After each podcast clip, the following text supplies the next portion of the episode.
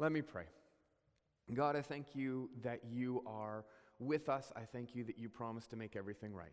And your mission is a wonderful, great mission. And we trust you in that mission. And so, Jesus, today as we approach your word in Galatians, God, I pray that you would. Um, that you would open up our eyes, that you would transform our hearts, that you would allow us to align with what you are doing, and allow us to see it accurately. In Jesus' name, amen. Sorry, excuse me one second. That's awkward. All right. It's funny how coughing is such a simple thing, and now it's, you know, taboo. Um, so, over the past 20 years, the world has changed significantly. It, it, I think back to New Year's 19, or the end of 1999, coming into Y2K, and all the hysteria about the end of the world and about the way the digital world was either going to collapse or somehow take over. Um, something was going to happen at Y2K. There were books written about it. There was, there was everything was set up for this apocalyptic moment. And I remember, I remember the exact moment of, of Y2K. I remember standing and going, that's it? That's the apocalypse? That just happened? Okay. But obviously, that wasn't it. That wasn't what just happened. And, uh, and so we, we see that, that in that, you know, we had this great expectation that something was going to happen, and then, you know, nothing happened. But yet something did happen. The world has changed radically since Y2K. Everything changes. And, and, I, can actually, I can actually show you just one glimpse of how the world has changed. Um, I was looking last week or a couple weeks ago, I watched the Bourne Identity series. It was a good movie series. And it was released, the first of it was released in 2002. And the story is of Jason Bourne, who is this guy who he's a trained assassin and he's, he's gone through all this stuff and he works for the CIA and, and he loses memory. And then he is, he's on a hunt um, on a hunt to stop all this bad stuff from happening, on a hunt from either being assassinated or, um, or just shutting down the whole program, as it were. It was, it was supposed to be a real life spy movie in contrast to the Bond movies, which are completely made up, where, where, the, where the gadgets are completely made up, and you're just like, really? Like, seriously? You can have that much ammunition on a BMW? Um, and so, so in Bond, they, they really explode everything. But in Bourne, they bring everything down to the real. What was current? In terms of technology, it didn't age well. It didn't age well at all. When you watch the first Bond or Bourne movie, you'll notice that in Langley, the CIA headquarters, they didn't have recognizable access to the internet. Like, it's huge. They're, they're in the headquarters and they've got these massive, you know, 13 inch CRT tube computer monitors. They're running like Windows something, looks like Windows 3.1. And you're just like, what is this? And then there is one cell phone in the entire movie. It's a Nokia cell phone. It's this little block cell phone that is a complete paperweight now. Um, Bourne himself uses payphones. He puts quarters into a payphone. When was the last time you used a payphone? Honestly. Um, in movie two, they got a little bit better. The Motorola Razr had been introduced, and so there's a Motorola Razr flip phone. Remember those? I hated them, um, but some people liked them. There was also a tungsten Palm Pilot. Palm Pilot. How many people in our congregation have ever used a Palm Pilot? Honestly, there are a couple. Yep, there are a couple. I believe it. I didn't even remember these existed, but Bourne visited an internet cafe. An internet cafe. Like, what is that? What is an internet cafe? Um, and, and so in movie three, three, they actually got a little bit further along. LCD screens make an appearance. Blackberries are used. Who uses a black? Oh no, we have people in our church that use Blackberries. I won't slam Blackberries. Um, but there was no touchscreen technology whatsoever. This is still considered a modern movie. It's an absolute modern movie where we're still being involved in, in you know, just the modern world and what's happening, but it's all being post the year 2000. All of these changes are post the year 2000, and it's been changing fast. Society, not just in technology, but society has changed quickly.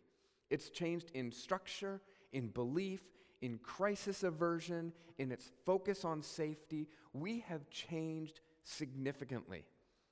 And so, because of that, we live in a world that sees change as a constant. And this affects the way we read Scripture, which I'm going to get to in just one moment. The way we read Scripture is seriously affected by the way we live a life of constant change. It affects how fast we expect God to work in us. It affects the way that we think of everything, and we'll see it in our text today. It affects our belief structures, and sometimes it creates a sense of inferiority because we might read Scripture and how fast things happen in Scripture and go, well, why isn't God doing that for me? Or I'm not changing fast enough. And we it creates doubt. Is God actually doing anything? And it makes us feel small and insignificant. So let me read a, a set of 13 verses right now. And I'm going to read from Galatians 1, uh, verse 11, all the way through to the end of Galatians 1.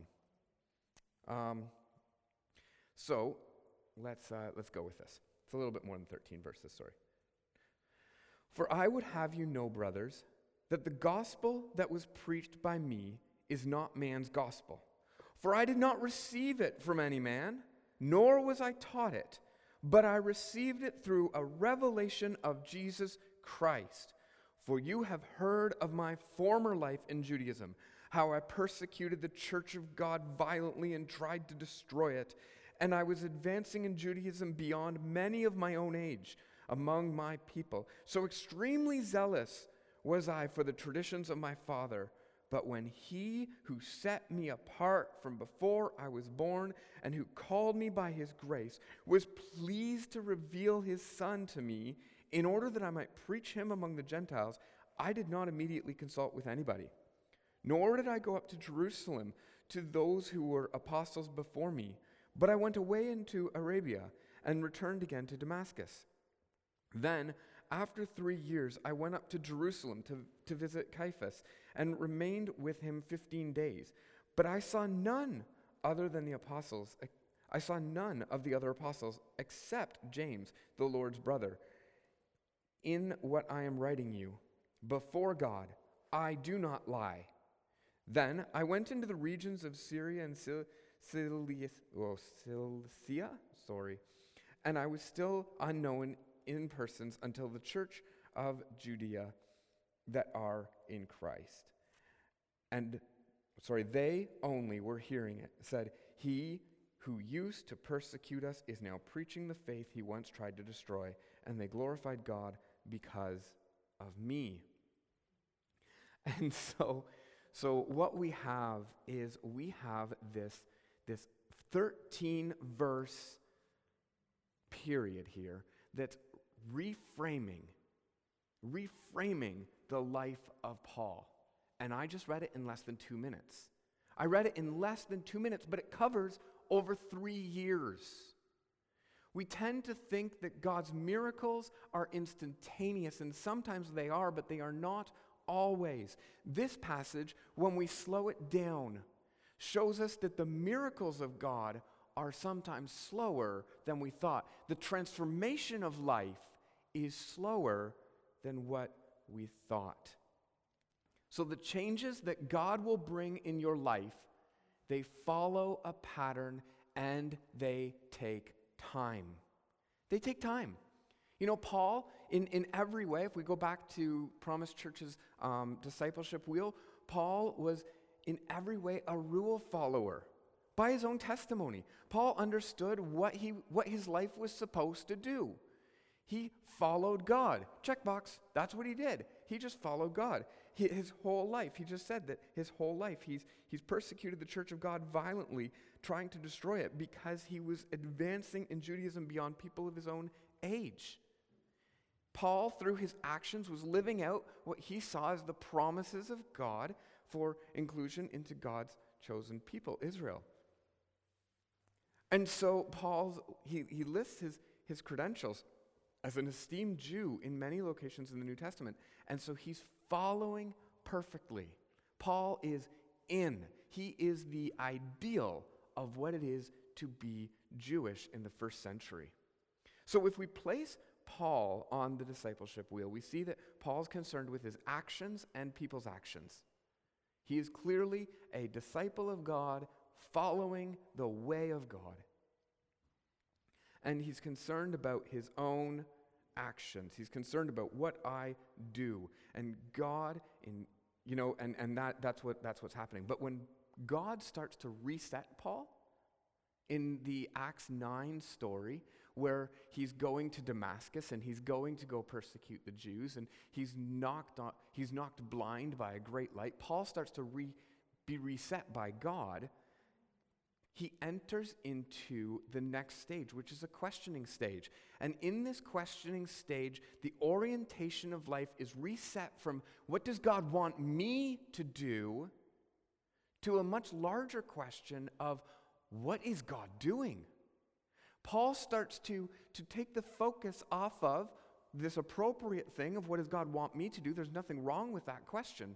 And he moves into the next natural progression is what is God doing? Wait a second, especially in Paul's context, something has significantly shifted from his expectation, namely the resurrection of Jesus. And so, because this shift has happened, Paul has to go to the logical question, which is what is God doing? What is he doing here? See, reset questions take time. In verse 17, it says, Nor did I go up to Jerusalem to those who were apostles before me, but I went away to Arabia and returned again to Damascus. Then, after three years, I went to Jerusalem. This takes time. And so, this process of, of getting it together and saying, okay, so I have believed this about God. I have been following in this direction. God has aligned my life in this way. And then God does something, and it drives us from following into questioning where we go, whoa, God, what are you doing? What are you doing? And maybe some of us in our life today have gone to a place where we have had to step back from our normal, constant life, our, our normal way of doing things, even through a changing world. This, this massive radical change has actually made some of us have to step back and say, God, what are you doing? What on earth are you doing? See, the radical peace that Paul experienced was so transformative that Paul stepped back and he said, What are you doing, God? And God was faithful. God was faithful, and it takes time. See, we're so accustomed to change, we run the risk of undervaluing the depth of change that God wants to do in us, that God has called us to. We're just so accustomed to change, and sometimes our change is so superficial that it's like, oh yeah, I changed this. I, I changed the color of my living room. I, I, I, I renovated this. I, I changed my job. I, you know, we're change, change, change. I got a new car. And we're, we're very used to a fast pace of change. And sometimes we don't understand the depth of change that God is actually calling us to, the type of change that takes a lifetime, the type of change that actually digs down deep into our persona, into who we are. We run the risk of underestimating the time that change is going to take. Sometimes we, we think that we can that we're, that we're good once we can hear and repeat. Oh yeah, I know that. I can hear and repeat the gospel message. Oh, Jesus loves me. He came and died for my sins to forgive me my sins so that I could live forever with him. But is that it? Isn't there a deeper peace that's going on?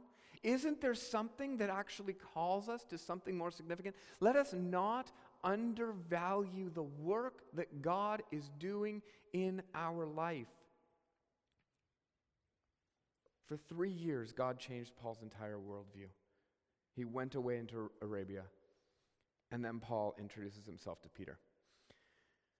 So, what were you doing three years ago?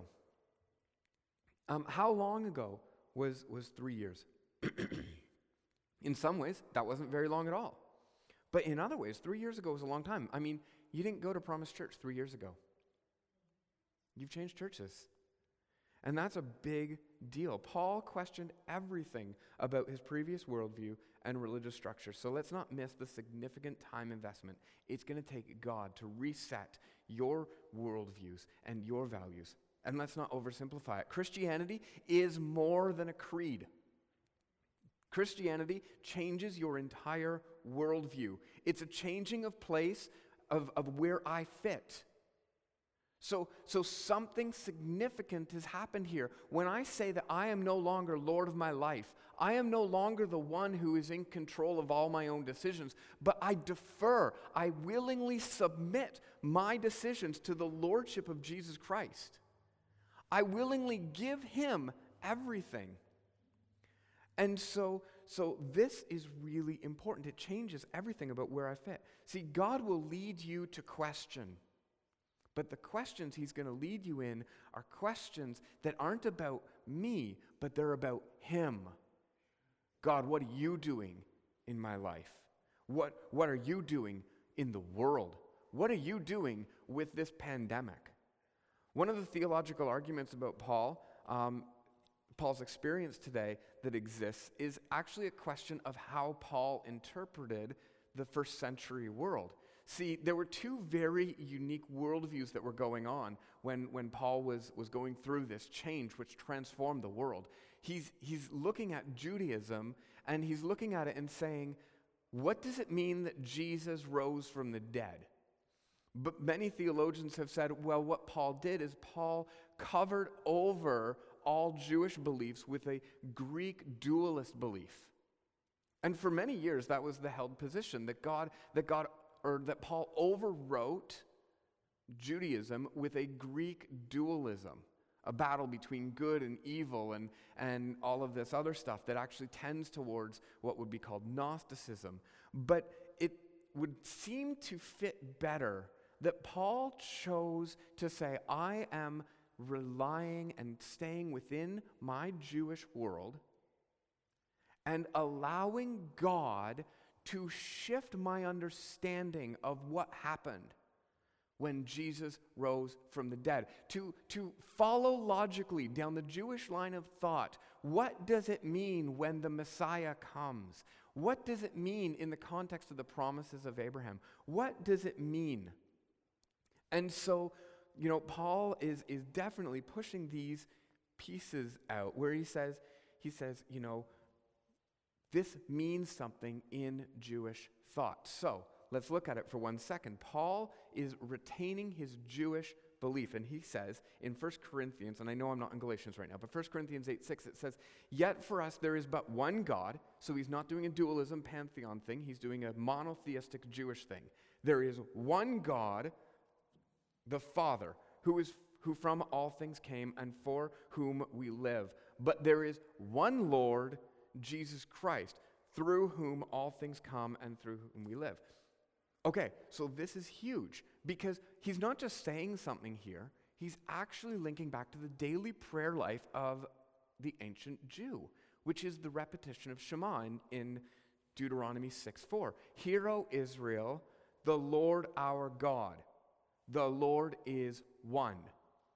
And so we have this, this famous daily repeated claim of monotheism. And then Paul, when he reflects back on it, he says, The Lord, we have one God and one Lord, Jesus Christ. And he brings the two together and he says, This is the one and the same. Now, it took years for Paul to be able to articulate this clearly.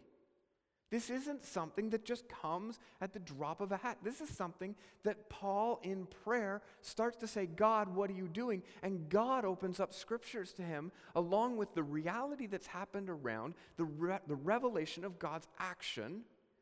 And Paul goes, God, I see it so clearly. What a wonderful mission you have called me in. What a wonderful mission. And so this is just huge. I'm going to fly through just a couple of things here. There's five explicit places where Paul is saying that his authority is not from. And the reason he's doing this is because he's saying that God has done something significant. God has brought him through a process, and he's not relying on these five things. The first one is he's not relying on human intuition. You know, in verse 11, he says, For I would have. I would have you know, brothers, that the gospel was preached by me is not man's gospel. You know, often we use we use the stories we hear to guide us in our decisions. You know, that's just our natural process. But but Paul's saying, no, no, no, it's not human intuition. I didn't just piecemeal this together. God is showing me something. When I ask the question, God, what are you doing? God is showing you something. Um, Jewish structured authority. This is not where he's getting his authority from. In verse 13, it says, For you heard of my former life in Judaism and how I persecuted the church of God violently to destroy it. You know, I'm advancing in, in Judaism beyond my years. It's not that. And so this is a really, really big, big piece where, where he's not getting his authority from the Jewish structure, but he's getting it again from, from the revelation of Scripture and what God is saying. He's also not getting it from tradition circulating around. And, uh, and so that's really, really important. Kent just wrote here on Slack that sometimes it's upsetting to start asking questions about the things that we take for granted. And this is exactly my point. Thank you, Kent. God purposefully rocks our world to shake us up, to ask more questions, to take our understanding of God into deeper areas. This is exactly what God is doing here. God is definitely taking us to a place where we're asking these questions. And we're not relying on the authority of old, but we're relying on the authority of Scripture that God is showing to us. You know, God, Paul, continuing, Paul is not um, is not relying on Christian individuals um, or the church leaders. He even avoided seeing the church leaders for years because he's not relying on these people for authority. He is, though, he is. There are three explicit places where Paul is relying authority or saying his authority comes from. It comes from the revelation of Jesus Christ because the Holy Spirit brings revelation to us. Seeking God's seeking God for the work of the Spirit is part of the change. He is relying on the Holy Spirit. He's relying on Him who set me apart from birth. Now, this is really important. God's mission transcends your life, He sets you apart from birth. And we're going to get to that in just one moment because this is where we're going to land. And He relies on the Father. In verse 16, God Himself, because the authority of, is, is God. That who's Paul, is who Paul is living under. So um, it says, God, in verse 16, God was pleased to reveal his son to me in order that I might preach him among the Gentiles. You know, the authority comes from God himself. So, God, through this period of questioning, develops in Paul a new understanding of God's mission. It's not first that God develops in Paul a new understanding of Paul's mission, it's that God develops in Paul a new understanding of God's mission. Catch the difference here.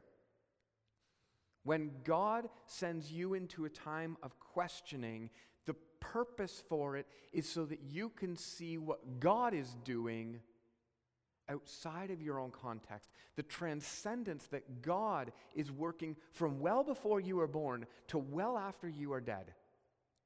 God is at work. So, When, when we see that in verse 15, Paul says, But when he who set me apart from before I was born, it's a statement about the transcendence of God's mission over and against our personal contribution. See, God's mission has never altered. Never has God's mission changed. God has been doing the exact same thing from the beginning of time we change. Our understanding of God's mission changes. Our understanding of our position changes. And through quest and, and, and the questions go from what does God want from me to what is God doing? From, from a position of, oh, everything centers on me, to a position of everything centers in God's activity something larger than our life. He set me apart from before I was born. The mission existed well before us, and it exists well after us, all the way into eternity. Christians transcend the narrative of our time and space. In a, in a time of life where everything is changing, in a time of life where, where radical pivot moments They're, they're just happening.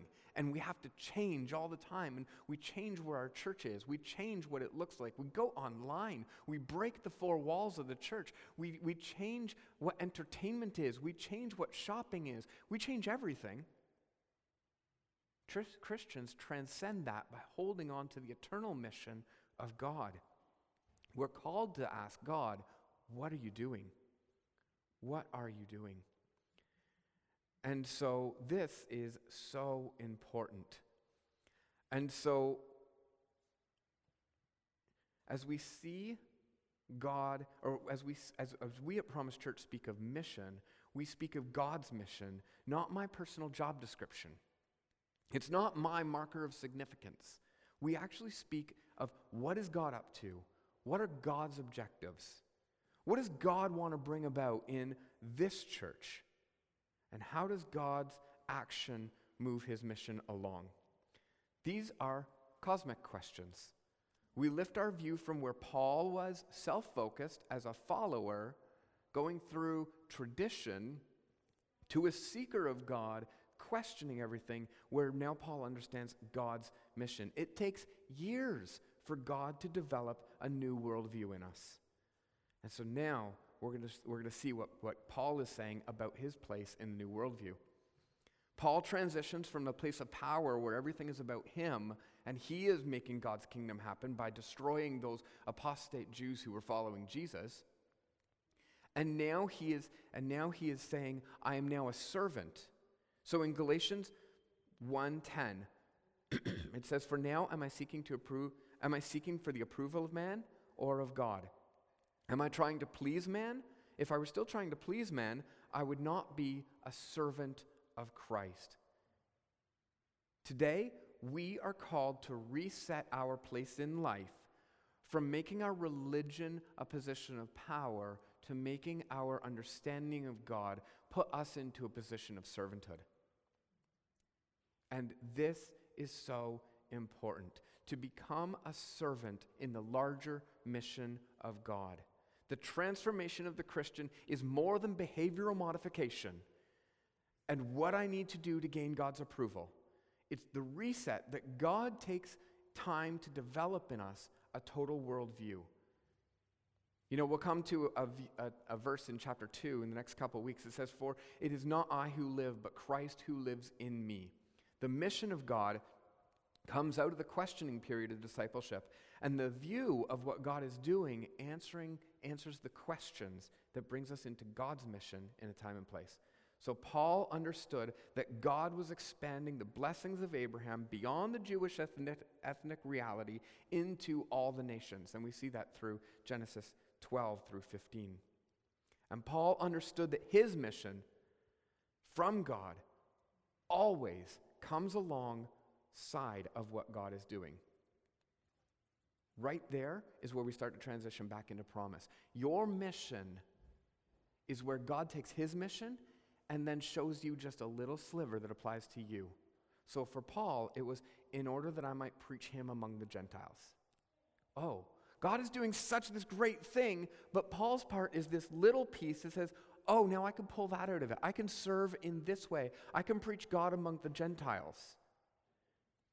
He didn't have to do all of God's mission. It was like, oh, now it applies to me again in this little area. So in the promise, when I come back from mission, I go into promise and I start to see, oh, this is how that cosmic reality of God's mission now applies to me in a very small way. So the reset's noticeable. The reset's noticeable. Verse 23. It says, They only were hearing it and they said, He who used to persecute us is now preaching the faith he once tried to destroy. The Christians, or the people of the way as they were called at that time, noticed a change, a transformation that happened in Paul over this time. They noticed something. The reset that God does in us is noticeable. When we take time to embrace and reset the changes God is calling us towards, when we allow God when we allow God to work a new worldview in us, when we ask questions about what is God doing, we're transformed and God changes everything. So, Promise Church, as a community, our mission, the promise that we hold on to, that we now engage with, is always to fit inside of God's larger mission. Promise Church is an expression of the reset that God is bringing to churches. And so this is, this is really, really important. Just before I get into, um, just before I get into my, my conclusion, there are a couple of things that have happened on, on Slack. So Josh Dale says, transformation is so much more than simple behavioral modification. And he's referring to Galatians 3 3. So I'm just going to jump ahead here. It says, Are you so foolish? Having begun in the spirit, you're now being perfected by the flesh? Like, this is it. It's a big deal. So, Josh, you're right on there. Where, excuse me, where God's kingdom and, and his transformation is so much bigger than how we act. It's actually about us understanding what God is doing and participating in it, and it changes the way we act. And then it says, uh, April says Christian transformation is not just behavior modification. I've been trying to instill this in my kids, but quickly realizing that it pertains even more to myself. What a, what a great comment, because in parenting, we have the opportunity to actually see ourselves. And it's so cool to be able to see what God is doing as we try to instill in our children. It's, it's a brilliant thing, so it's very, very cool.